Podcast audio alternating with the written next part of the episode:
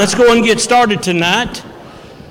We're still missing a few. Our first kids sing this year. We haven't had this class since last year. Before we get started, though, while everybody's still coming in, and all the kids, you're welcome to come on down. Uh, if you did not have the opportunity to partake of the Lord's Supper this morning, if you'll head back to the little chapel in the foyer to, the, to my left, uh, you'll be served at this time. You'll be served uh, right now. All right. It's a new year. Let's all say the books of the Bible together. Let's have some bass and some tenor, all the rest of it, all right? Genesis, Exodus, Leviticus, Numbers, Deuteronomy, Joshua, Judges, Ruth, First Samuel, Second Samuel, First Samuel, Second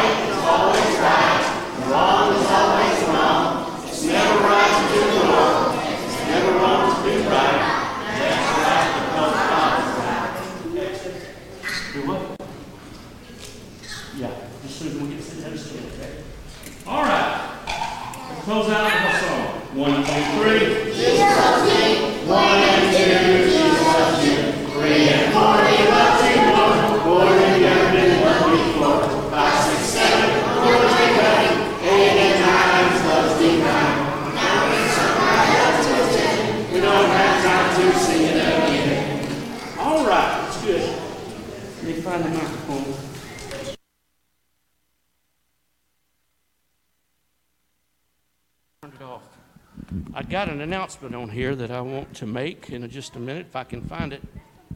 Okay. All right. Uh, there is a couple of things that I want us to note tonight before we begin. First of all, we are glad you're here. It's the first uh, Sunday evening Bible class of 2023. It looks like we've got a good number present. We are grateful for that. If you are visiting with us tonight, we are extremely honored uh, that you're here. Uh, we hope that maybe you won't rush off too quickly, but give us a chance to uh, visit with you and express our appreciation for being here. Uh, first of all, we're very thankful that uh, everything went well with uh, the twins of Evan and Tori Pounds, and uh, they came home yesterday. And I'll just mention for your knowledge that Miller Kate Pounds weighed five pounds and two ounces and was 19 inches long, and Miles Lee Pounds was 5.2 pounds and was 18 and a half inches long. So we got a sweet little boy and girl, twins, and uh, we are thankful for them. I'm not going to mention any more. I know Parker's the big sister, and I don't want to get into the relative thing just right now until I have my notes all squared away to leave anybody out. But we we're glad they're doing well. We're glad they're home, and uh, we need to do what we can to uh, assist them. Also, uh, I want us to remember Brother Eddie Mooney in our prayers. He is scheduled to go to Baptist Hospital in Memphis, uh, Baptist on Walnut Grove, and he'll be having surgery at approximately 7:30 on Tuesday morning. And so we want to continue to pray for him as well as others that we know that are on our sick list. So uh, before we are dismissed, I want us to have a word of prayer, and then we'll have a song uh, before our teachers go to class. And then, how are y'all going to go to class tonight? I'm going to walk. That's good. All right. Will you bow with me? Our merciful and kind Heavenly Father, we are grateful for all you do for us. We're thankful, especially at the beginning of a new year, for the way that you blessed us, the way that you've demonstrated your love and care for us in such a, a bountiful way. Father, there are many that we know that are sick. We're so thankful that uh, the Pounds have had good news and everything's going well with the delivery of the twins, and they're all home safe and doing well. There are others, Father, that we know that are sick that need our prayers, those that may be recovering from surgery. uh, those that are at home with various illnesses. Father, we ask a very special blessing on behalf of our brother Eddie Mooney as he is uh, going to be going to Memphis for surgery uh, this coming Tuesday. We pray that you would watch over him and that you would be with the doctors and nurses that will be doing the surgery, that things will go well and there'll be positive results, and he'll be able to come back home very, very soon. Father, as we begin a new year, we ask your blessings upon this church. We are so thankful for this past year, for what we may have accomplished, but may we never just rest on our laurels, Father. May we launch out and reach forward as we were challenged today. Uh, may we reach forward in the future to be better than we ever have been uh, in the past. Father, we pray that you would continue to bless us all, and we pray that we would glorify you in all that we do. It's in your Son's name that we pray. Amen. All right. Jesus loves children, all the children of the world. Ready. That's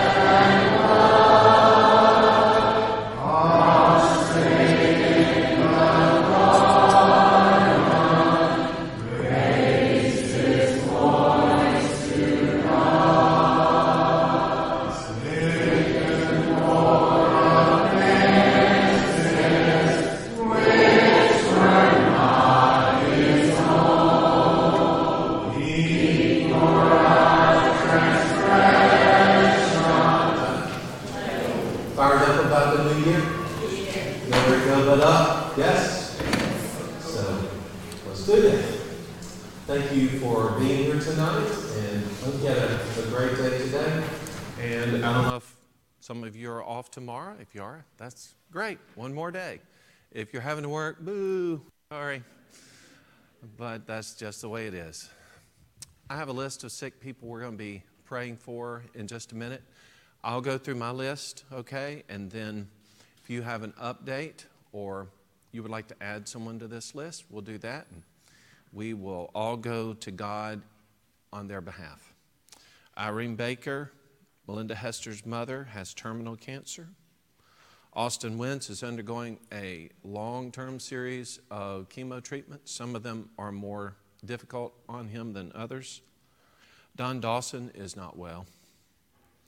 Wade Davis is still missing. Carolyn Wilcutt's recovering. Bobby Petty has lung cancer. Kelby Smith has Parkinson's, and he occasionally has some other health issues related to that. Cody McGee is recovering from his foot surgery and seems to be doing pretty well. Chopper, he's here. I don't even like to ask him how's he doing because guess what? He's in a lot of pain. But thank you for being here, Chopper. You're real encouragement to us. Larry Kennedy has a mass in his shoulder, has been undergoing some tests. He does. Okay, undergoing treatment?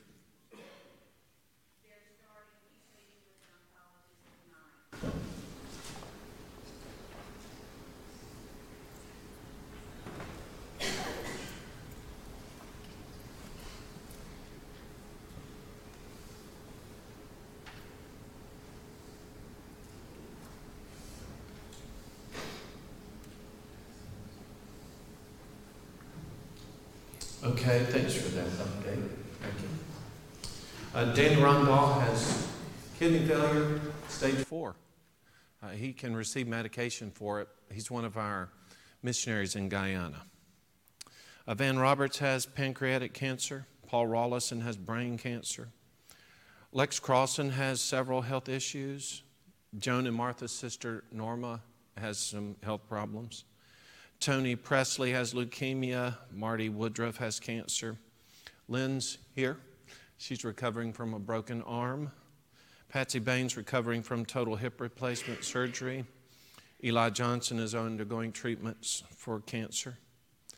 Jackie Lambert, who's Dale's sister, she's going to be having surgery. Is it in the next few days or? Okay, find out this week. Janice's mother in law is at Landmark.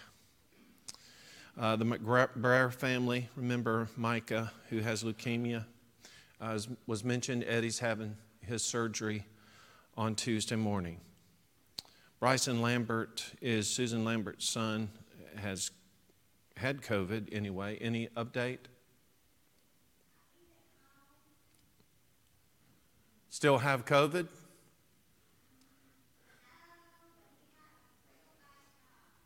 Okay.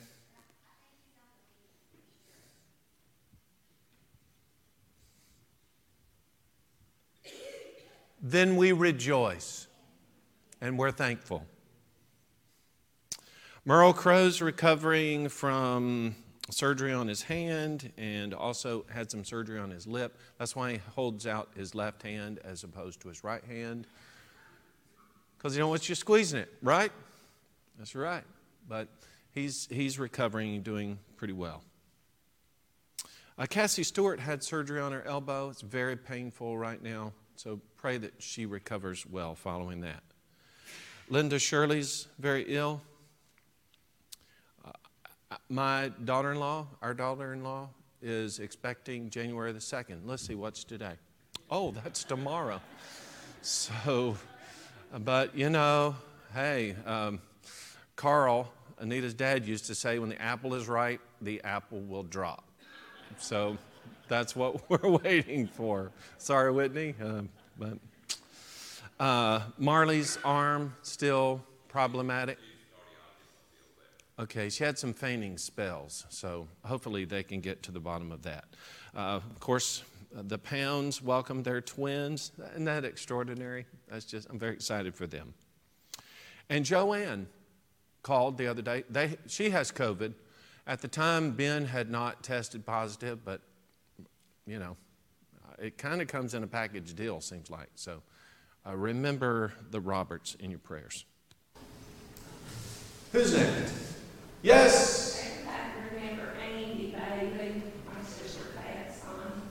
He's having his foot took off, um, the fold.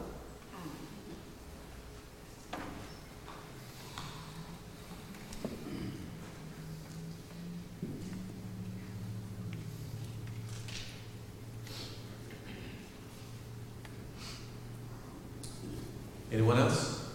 Ken, my granddaughter, Matavia Owens, fell and dislocated her knee. We're waiting on the MRI to see what they're gonna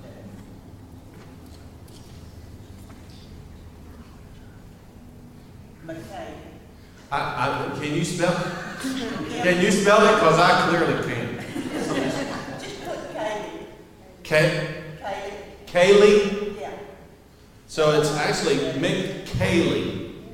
I'm just going to put K A L E Y. K A L E Y. Kaylee Owens. Okay. See, I was so befuddled by that. What, what are we praying for? She fell. She dislocated her knee. Okay. Oh, no.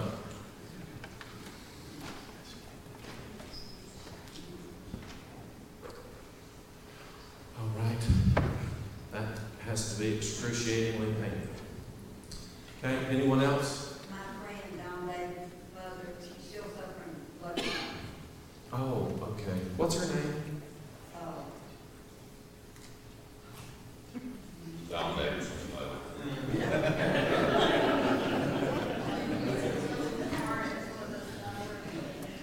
Davis, uh, Yeah, Davis, Don, Don Davis.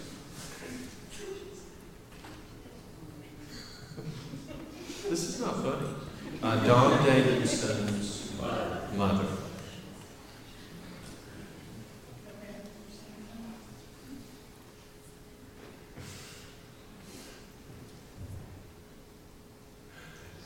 Here's something that is funny, at least it's funny to me. So first I start off, you know, using a pen and writing. You can't read my writing. Now we know why. it wasn't even close to start with, right? okay. John wrote.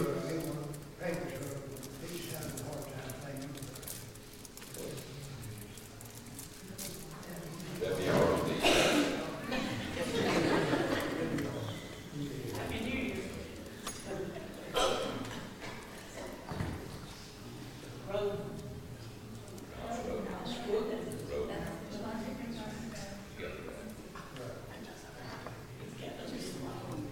Okay. Yes. Scotty Enos, he's a neighbor, he found out about a week ago, he's got acute leukemia.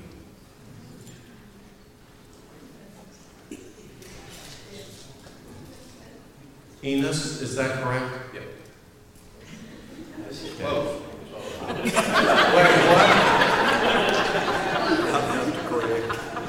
You did your best. E N I S? Not E N N I S? Yeah, I haven't got my glasses on, I keep them. Me either. I don't have my glasses on. I don't wear them. Well, I'm glad we can all laugh. All right, let's have our prayer and then we'll begin our Bible study together. Father in heaven, thank you for a great day today. Thank you for extending our lives to this moment in time. And thank you for the privilege it is to be able to be a part of this congregation here in Boonville. What an extraordinary place to be. Thank you, Lord, for just the, the atmosphere that we have. We really feel like a family. And we're just privileged to be in your family. We have concerns, though, for all these people that we have listed here who are sick, either have been active members or are friends of ours or family. And we're praying, Lord, for their deliverance from these afflictions. We pray that you'll bless Irene Baker, that she'll have good days with her family, meaningful and days filled with good memories. We pray for Austin Wentz as he undergoes his long series of treatments. We ask your blessings on Don Dawson, that his health would get better. And we also pray for Brenda. She cares for him and the children in the home. We pray for the Davis family. I can't imagine uh, what they've been through through these holidays, but I know that their trust is squarely in you, and I'm thankful that you are so faithful and you love us so much. I pray your mercy, your grace, your love on this family. And so many just pray for closure, just to know one way or the other uh, where or what's happened to Wade. We ask your blessings on Carolyn Wilcott as she recovers. We pray she's close to normal and can be back with us. Bless Bobby Petty in his battle with lung cancer. Bless Kelby Smith that he'll have good days. We pray for Cody McGee that he can recover fully from his foot injury and to be back at work. We pray for Chopper Taylor that you will give him relief from uh, this uh, terrible bout with just sheer pain in his body. And eh, Lord, we're all encouraged and built up with his presence, but we do pray that you will provide him relief. We pray for Larry Kennedy as he's to find out exactly what his treatment for the lymphoma will be. We pray it's a success. Bless Danny Ramdahl that he can get the treatment he needs for his kidney issues. We pray for Van Roberts in his battle with pancreatic cancer. Bless Paul Rollison, who battles brain cancer. We pray for Lex Crossan's health. We pray for Norma that she can have good days. Bless Tony Presley in his battle with leukemia, Marty Woodruff with cancer. We're thankful that Lynn is here, but I'm sure she also experiences a lot of pain and healing, so we pray she'll get relief from that, that she'll have a full recovery and have good use for her arm again. We pray for Patsy as she recovers from her surgery. Pray it's a full recovery. She can walk about freely and be with us soon. Bless Eli Johnson in his treatments. We pray that they will reap some kind of benefit. Bless Jackie Lambert as she has surgery soon. We pray for Teresa Taylor and her new surroundings. We pray that she'll get good treatment at Landmark. And we also think of Quitman, who's there, who's fallen several times. We pray he'll have good days too. Pray for Micah McBrayer in his battle with leukemia and for his family. Uh, Lord, we just supplicate, we beg you that you'll bless Eddie in his surgery, and we pray it's going to be a huge success, that his body will be completely free of the cancer and that he'll heal well. Bless uh, Bryson Lambert, who's on the mend, and we rejoice in that. We pray for Merle Crow, who's recovering. We pray he'll have a full recovery and be able to do the chores that he enjoys doing at home. Bless Cassie Stewart in her recovery from surgery, that it'll be complete and she will heal well. Bless Linda Shirley, who's been ill. Bless Whitney Forrest, who's to have a baby soon. And we rejoice in all that.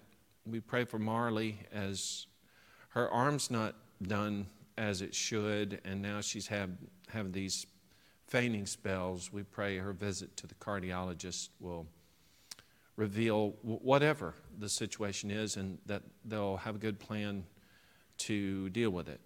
We pray your blessings on Tori and Evan, who've welcomed two children into this world. And Lord, we rejoice in that, but I'm sure that it is a difficulty um, taking care of two newborns, and we just pray for their encouragement, for uh, their physical well being.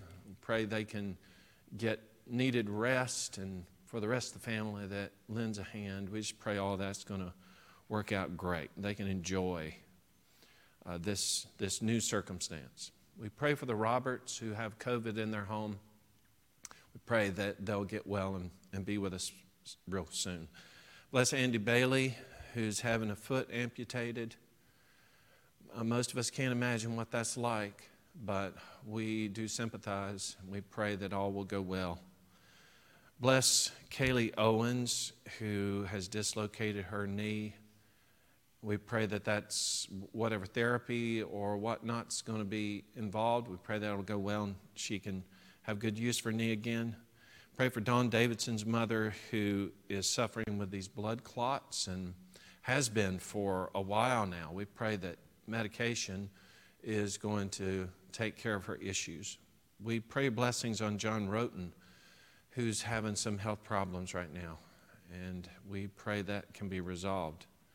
We pray for Scotty uh, Enos, who has leukemia.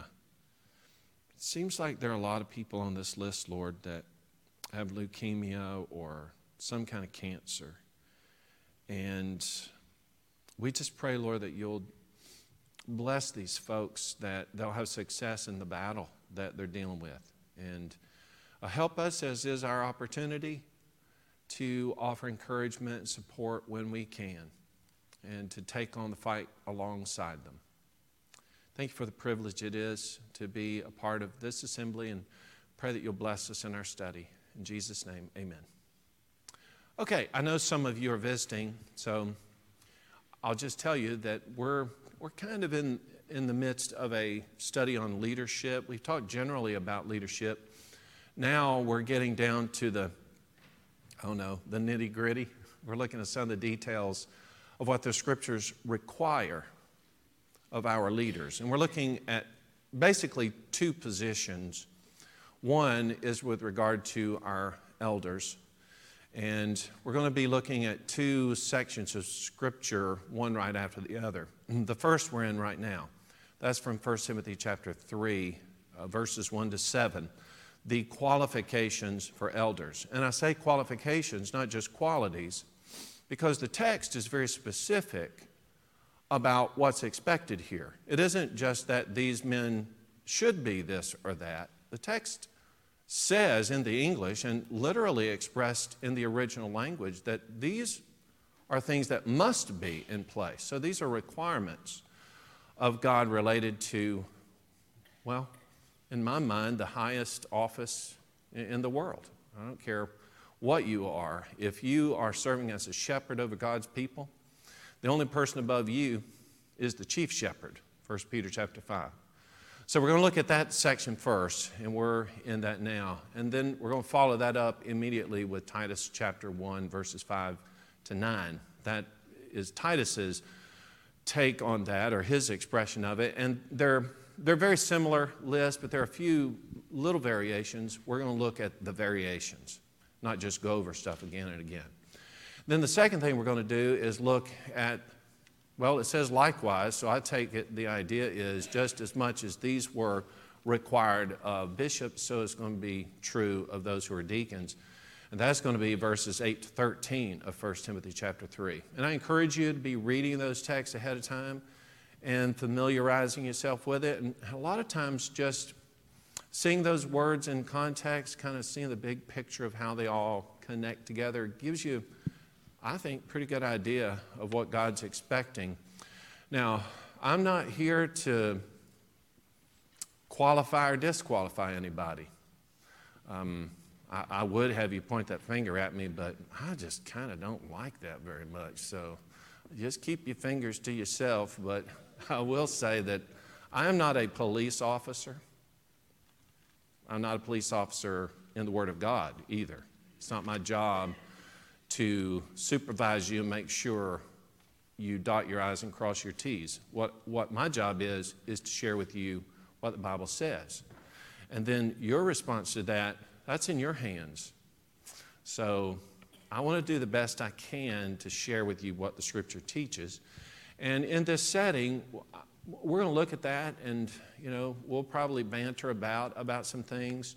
Um, I have a scripture reader for us, so we'll be looking at some scriptures together. But I, I know you love that smooth, melodic sound of Hollywood as he reads those scriptures. But you know what? You have a Bible. Yes, since it's a Bible study, I would think we bring our Bible to it. So you be looking at those scriptures in, in your Bible. And that way you can familiarize yourself a little bit. So we started, we've looked at several things already. We looked at the fact that it was a, for bishops a position that is to be desired. So it's not something we're going to force you to do.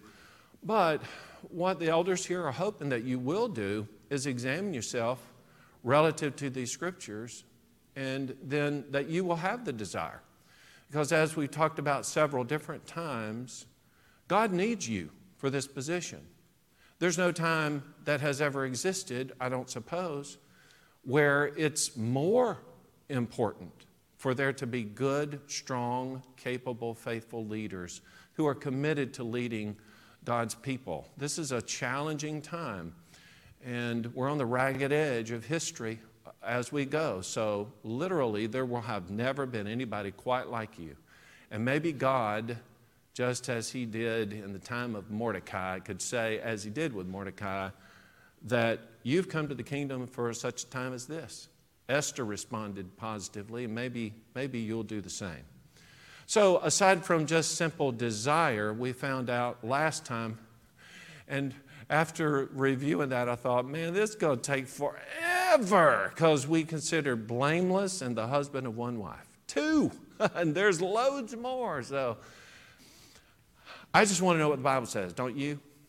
So my thing is, hey, if we fly through it, great. Maybe it's that easy. If, if we have to slow down with some things to better understand it or to get all that we can out of it, then I'm good with that too. Are you good with that? I'm just, you know, peace, whatever. That's, that's what we're going to do, but I'm just saying, I hope, hope you're with me on that. Okay, so we just want to we just want to continue on down the list. So blameless, husband of one wife, temperate. Temperate's kind of an interesting word. You might you might say, and I was tempted to lead with this, so I'm going to go ahead and do it. You remember we were talking about how terrible it was for the church in Laodicea, Revelation chapter 3, to be lukewarm, neither cold nor hot. Nod your head this way. You do remember that. In fact, I mentioned it this morning. Well, guess what temperate kind of means? kind of means lukewarm. It, it means they're even Steven, right? Not too hot, not too cold, just kind of, it's kind of in the middle, kind of easy going. Um, I, I wrote two things up there that I found from word studies that I thought were pretty significant. And, and if we blend some of this stuff together, to me, this is like flavoring.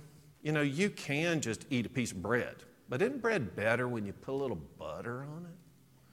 and maybe a little pear preserves or something. Somebody gave us some pear preserves. I love that. But just seasoning it up, when, when, you, when you add all the little nuances to it, it becomes a little bit better. So, not only is it the idea of temperate, it's the sense that a person has good judgment. So, that's, that's the nuance of the not the cold and not the hot. And when I say good judgment, I'm talking about somebody who doesn't just jump on the latest idea. Do you know what I mean by that? Do something. Uh, you do? Okay, what do I mean?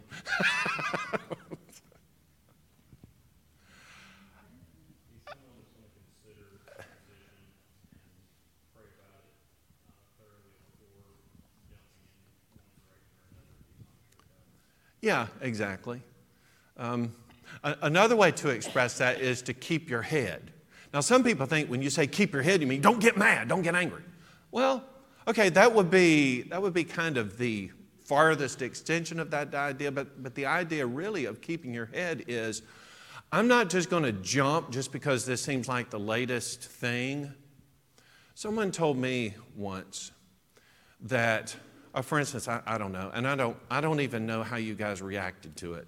So I'm just going to throw this out here and hope that nobody throws tomatoes or whatever. But you remember years ago there used to be bus ministries. Okay, well, when bus ministries first started, there were some people who were like, yes, yes, yes. And then there were other people who slammed on the brakes, said, no, no, no. And then there were other people who just kind of waited, let that thing simmer a little bit, think about it. What are the advantages? What are the drawbacks? What's this going to cost? How is this going to impact our community? What will it do to our. You know what I'm saying? It sounds like a great idea. Maybe it'll work some places, maybe it won't work some places. Okay? That's just one example. All kinds of quote unquote programs are tried places. Some places are very effective doing door knocking. Some places, not very effective doing door knocking. You, you get me? All kinds of stuff that churches can do within the framework of trying to evangelize or whatever. But when a question of whether we're going to do one thing or another, or we have to de- decide between a couple of different things, which is going to be best for us, if you've got somebody who just reacts immediately to everything that comes without even thinking about it, that is the very opposite of being temperate. Does that make sense? So it's somebody who takes the time to really think through a thing. Now, okay, we're going to go temperate to sober minded, but uh, before we get sober minded, I wanted to mention that because actually another way of translating temperate is guess what? The first part of that sober. Now, what does it mean to be sober? Clear thinking. Okay, clear, clear thinking. I'm going to weigh the stuff and come to a decision based on some facts that I have. I have a friend, in fact, get ready to go on a mission trip with him, Robert Martin.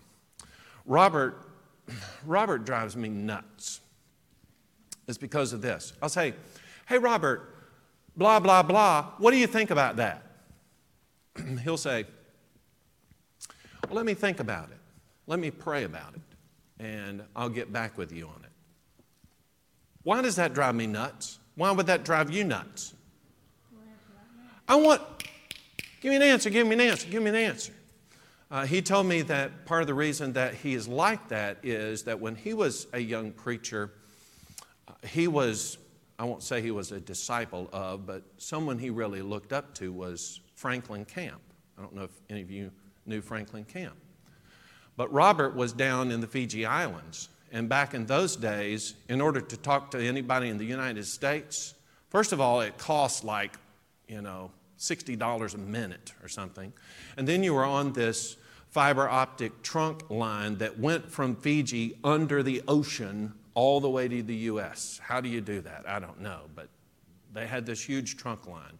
And when you talked on the phone, it was like talking on a two way radio. So you speak over, you wait for them to get it, they hear it, they respond, over. It took, so it cost a fortune to talk and it took forever to communicate.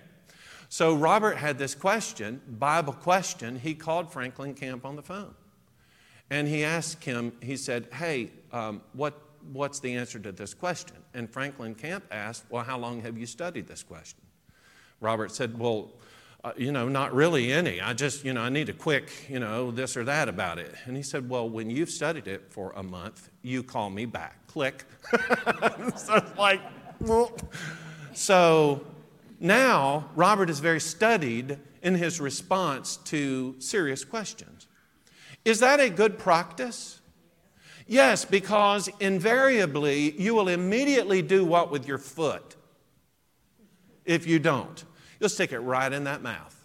Or you will come to a hasty decision. Now, we're not talking about you. No, if it was just you, you know, if you want to be careless like that and just jump and, and do crazy things and get a reputation for being fickle, go right ahead. But if you are a leader in the Lord's church, then when a decision has to be made, how should you make that decision? Very, very carefully. And, and here's the thing, and I'm not talking about pure scriptural questions. I, have I've rarely been in a meeting of elders where there was a debate about you know, one of our fundamental truths. I, I've, I can't think of any. But when it comes to matters of opinion, there might be some times when you choose to side with something that really wasn't your taste or even anything that you thought would work. Maybe you were totally against it, but for the good of the congregation, even. Maybe you will agree to do something that you just, I don't know, just really wasn't in your wheelhouse. Is that making sense? As a leader, am I looking out for my welfare or am I looking out for that of the church? Church. Okay, D?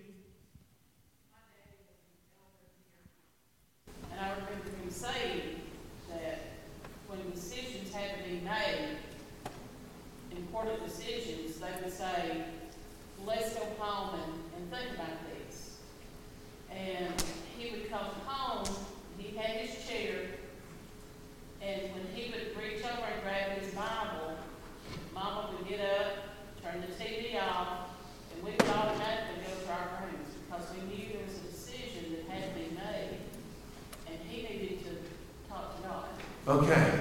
Um, that, thank you. I, and I did not know your dad, but that sounds like a good elder. Anybody know that elder? Sounds like a good elder. So, having a mind that isn't just quick to react, but one that, that considers a situation and reacts with, with good thought. Yes, Stephen?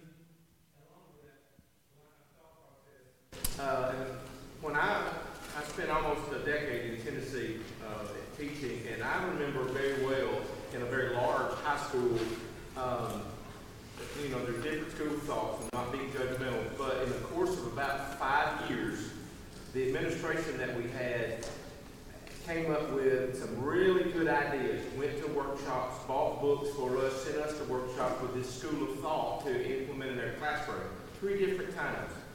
Totally opposed to one another. In other words, it's a different way of doing. it. Yeah. Okay, we were given those books, we were, you know, said, incorporate this, uh, uh, uh, systemology into your classrooms, but no follow-up, never any time to actually let it happen. And I can remember the next academic year, one particular occasion, we got new books, new workshop, new idea, totally different thing. In other words, it was a great idea, it was a great fad educationally, but they didn't give it time to actually work. You know, it's a great idea, we love it, let's buy the books, let's buy the material, let's, let's all jump on board, let's do the thing. But nobody ever followed up to make sure the thing got done and, or gave it time to be done. It's just, you know, it was like the, like you were talking about the ago. Yeah, doesn't it, doesn't it wear you out? And, and not just with church things, but doesn't it wear you out when it just seems like just, just when you are beginning to get the last thing, somebody's coming up with something new.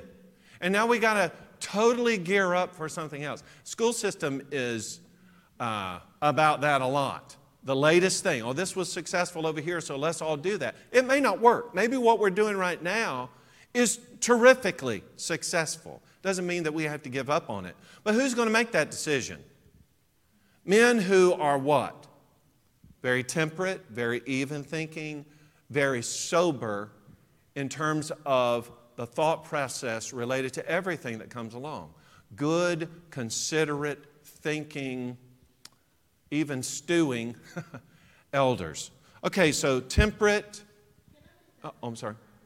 for all of us, you know, not to react quickly about anything. I mean, you know, to really think about it and, and have a serious attitude about things and, and, you know, to, to think about the pros and cons of things. I mean, we've Yes. done that many times in our lives, make pros and cons list of, you know, how is this gonna affect this if we do this or, or vice versa. You ever do that? Uh, elders or anybody else who is leader, if you don't do this, you, you ought to develop it. Uh, take a pad like we've got right here and just write, oops, just write pros on one side of it and cons on the other with your question at the top and just start listing the things. Uh, Usually, when you go through a process like that, it pretty, pretty quickly resolves itself. Unless you are just doggedly determined to do something, you don't care what, which ought to say something about your decision making, yes? Okay. Dr. Carr was an elder too, and when you asked him a question, he didn't answer you right then. He would think it over in his mind, and he might answer it a little while later.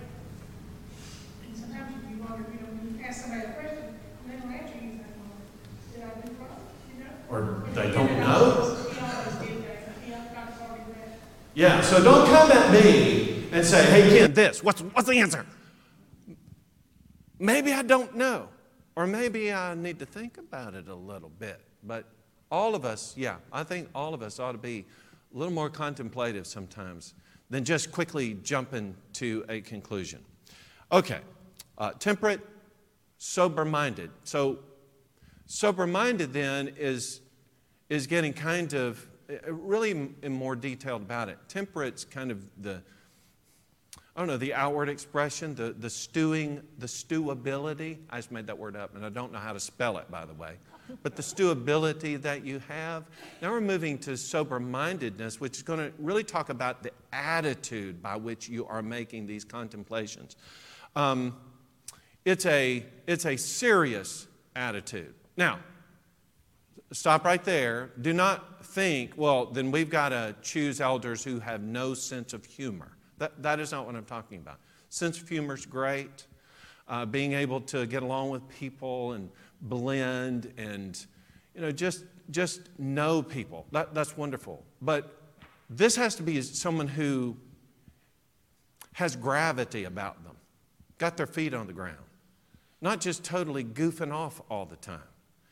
Why would that be important in an eldership, in the leadership of the church in Boonville?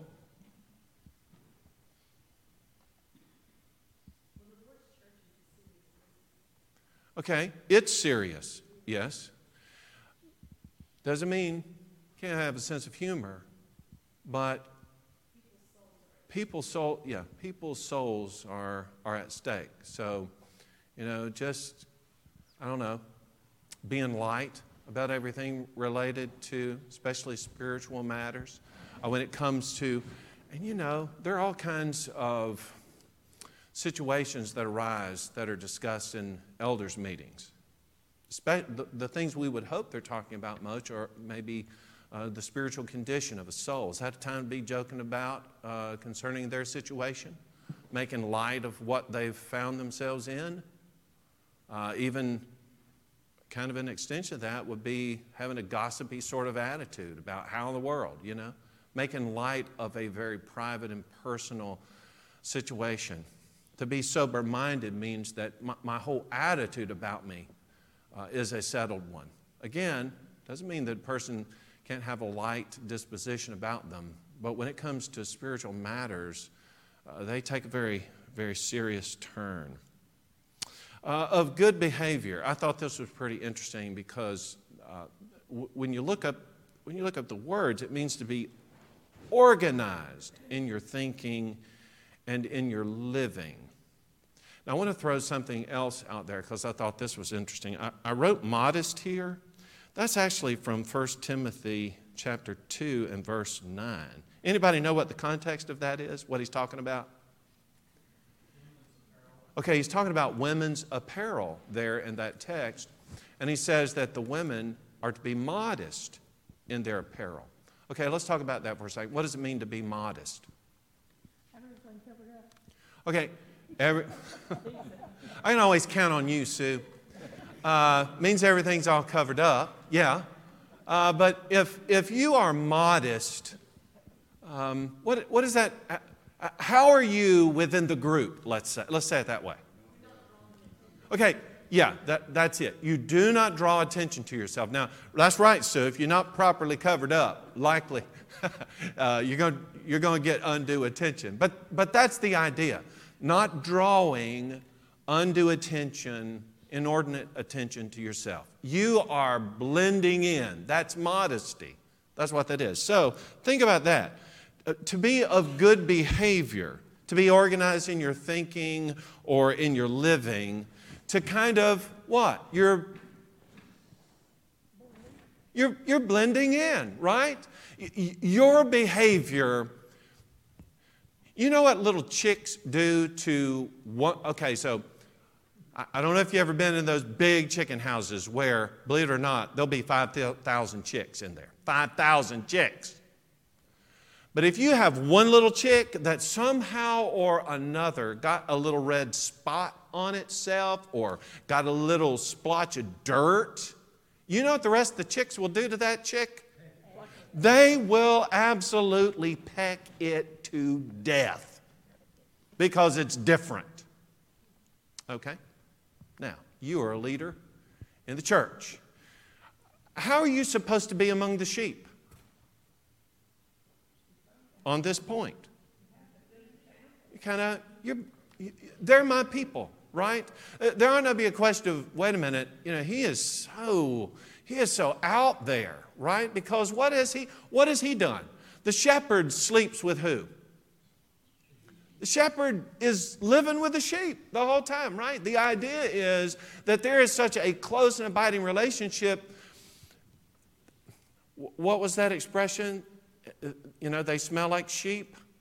The elders smell like sheep. Why do they smell like sheep? Because they're with the sheep. They're intermingling with the sheep. It's, it's my people, and I'm in this close association with them. So the, the idea of good behavior doesn't mean, well, he just acts good. It means he's somebody whose behavior is like everybody else, right? N- not sinful, right? We're the church. But his, his behavior doesn't just necessarily blow everybody away. He's one, he is one of us. He is one of us. What does it mean to be hospitable? If you can read that, you have the answer. Hospitable?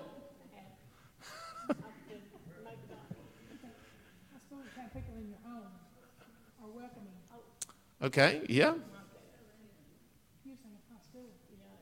Yeah. Okay. Yeah. It's because of my writing. That's hospitable up there. Okay. So um, here we go, Hollywood. What's Romans 12, 15 tell us to do?